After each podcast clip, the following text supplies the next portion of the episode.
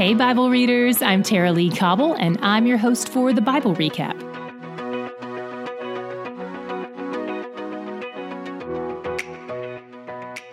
Today, God has Ezekiel launch out with prophecies against other prophets, false prophets specifically. He says they prophesy about things they've dreamed up in their own minds or just have a feeling about in their spirits.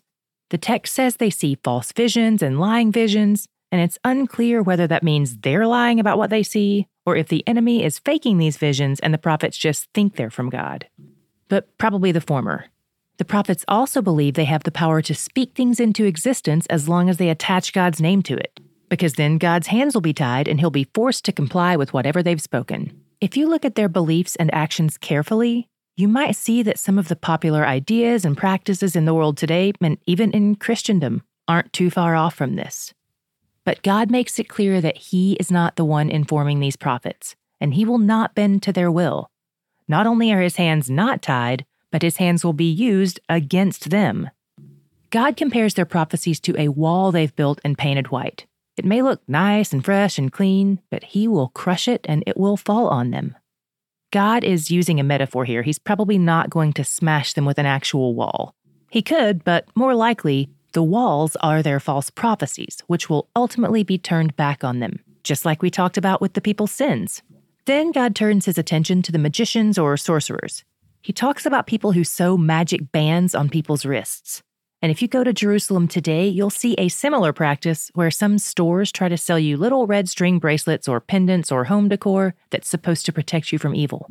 How deceptive is the enemy? He uses the fear of evil to entice people into evil.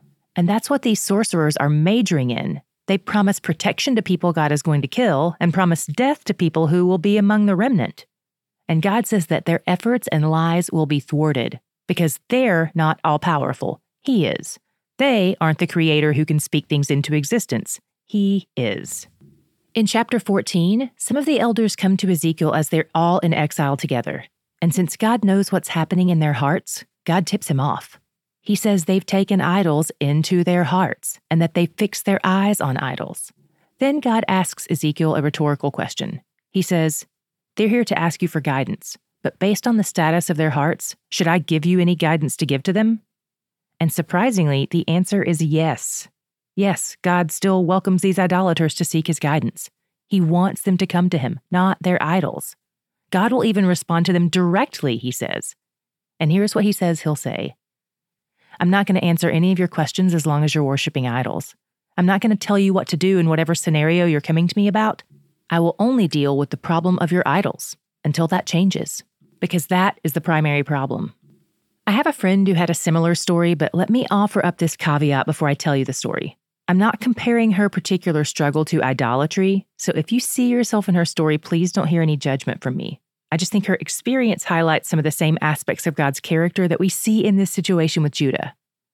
My friend had been trying to quit smoking for years. She asked me to pray about it for years. Then one day she quit and never looked back. When I asked her what it was that made things so different this time, she said, I wanted to hear God say something new. Every time I would go to church or read my Bible or go to D group, no matter what the topic was, all I could hear God say was, quit smoking. And I was just ready to hear God say something new, so I knew that meant being obedient to what He'd already said to me. I think of my friend every time I read this passage. She has a track record of obedience. It doesn't always happen immediately, but God is persistent. He shows us where to go, then He patiently walks us there step by step. We don't go alone. Whatever our sins may be, we can go to Him. And whatever our sins may be, He is persistent in addressing them, not out of condemnation, but because He loves us and He wants us to walk in freedom from whatever is obstructing our path forward. After God tells him all of this, He says, and by the way, if you do ask a prophet for guidance and he gives you a so called word from God, then you'll both be guilty of sinning against me because I've already told you it's not going to happen. Then God tells Ezekiel, Things are really bad here. I've got to send judgment on the land. In fact, things are so bad that even if Noah, Daniel, and Job were a part of this judgment, they'd be the only survivors and would barely get out alive. Not even their kids would survive.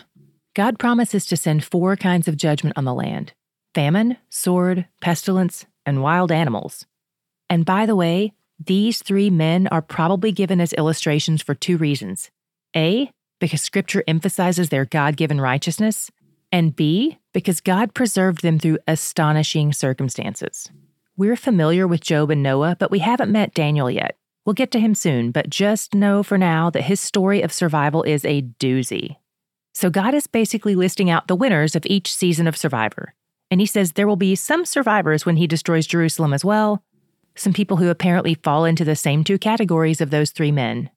In the end, God says, these survivors will be an encouragement to Ezekiel, serving as evidence of God's goodness and justice.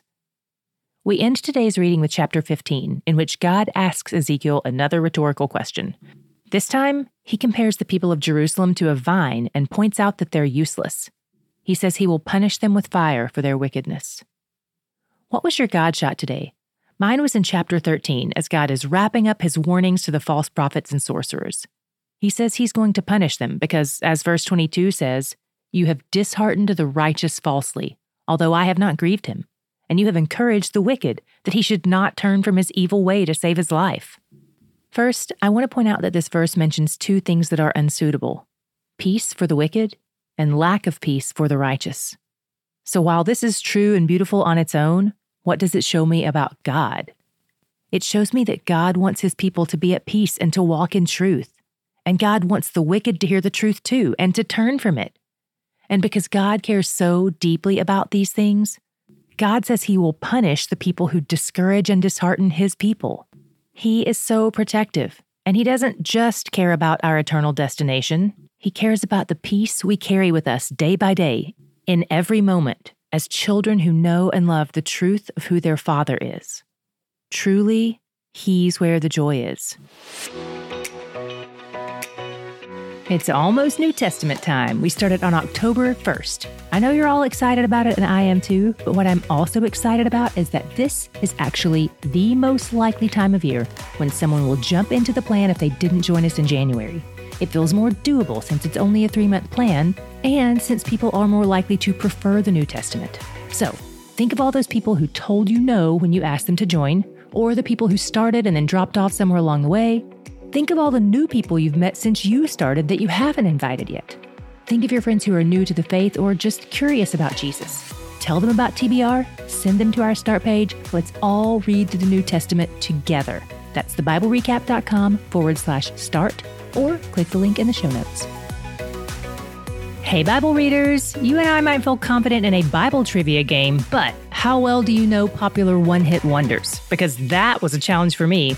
If you want to see me compete in Way Nation's song battle, text WONDER, that's W O N D E R, to 67101, or click the link in the show notes.